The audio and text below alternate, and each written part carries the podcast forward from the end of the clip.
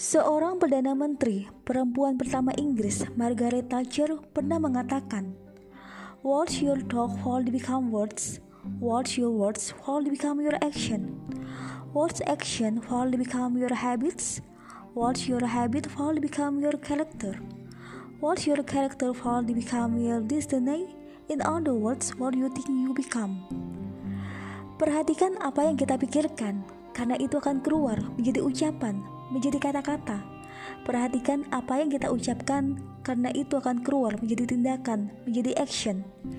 Perhatikan apa yang kita lakukan, karena ketika itu diulang-ulang terus, dia akan menjadi habits, kebiasaan.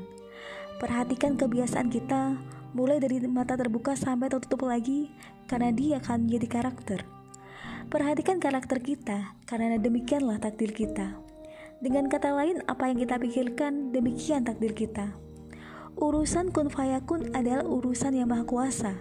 Urusan kita adalah berikhtiar semaksimal mungkin. Ditanya perubahan terbesar dari mana? Dimulai dari mindset kita sendiri.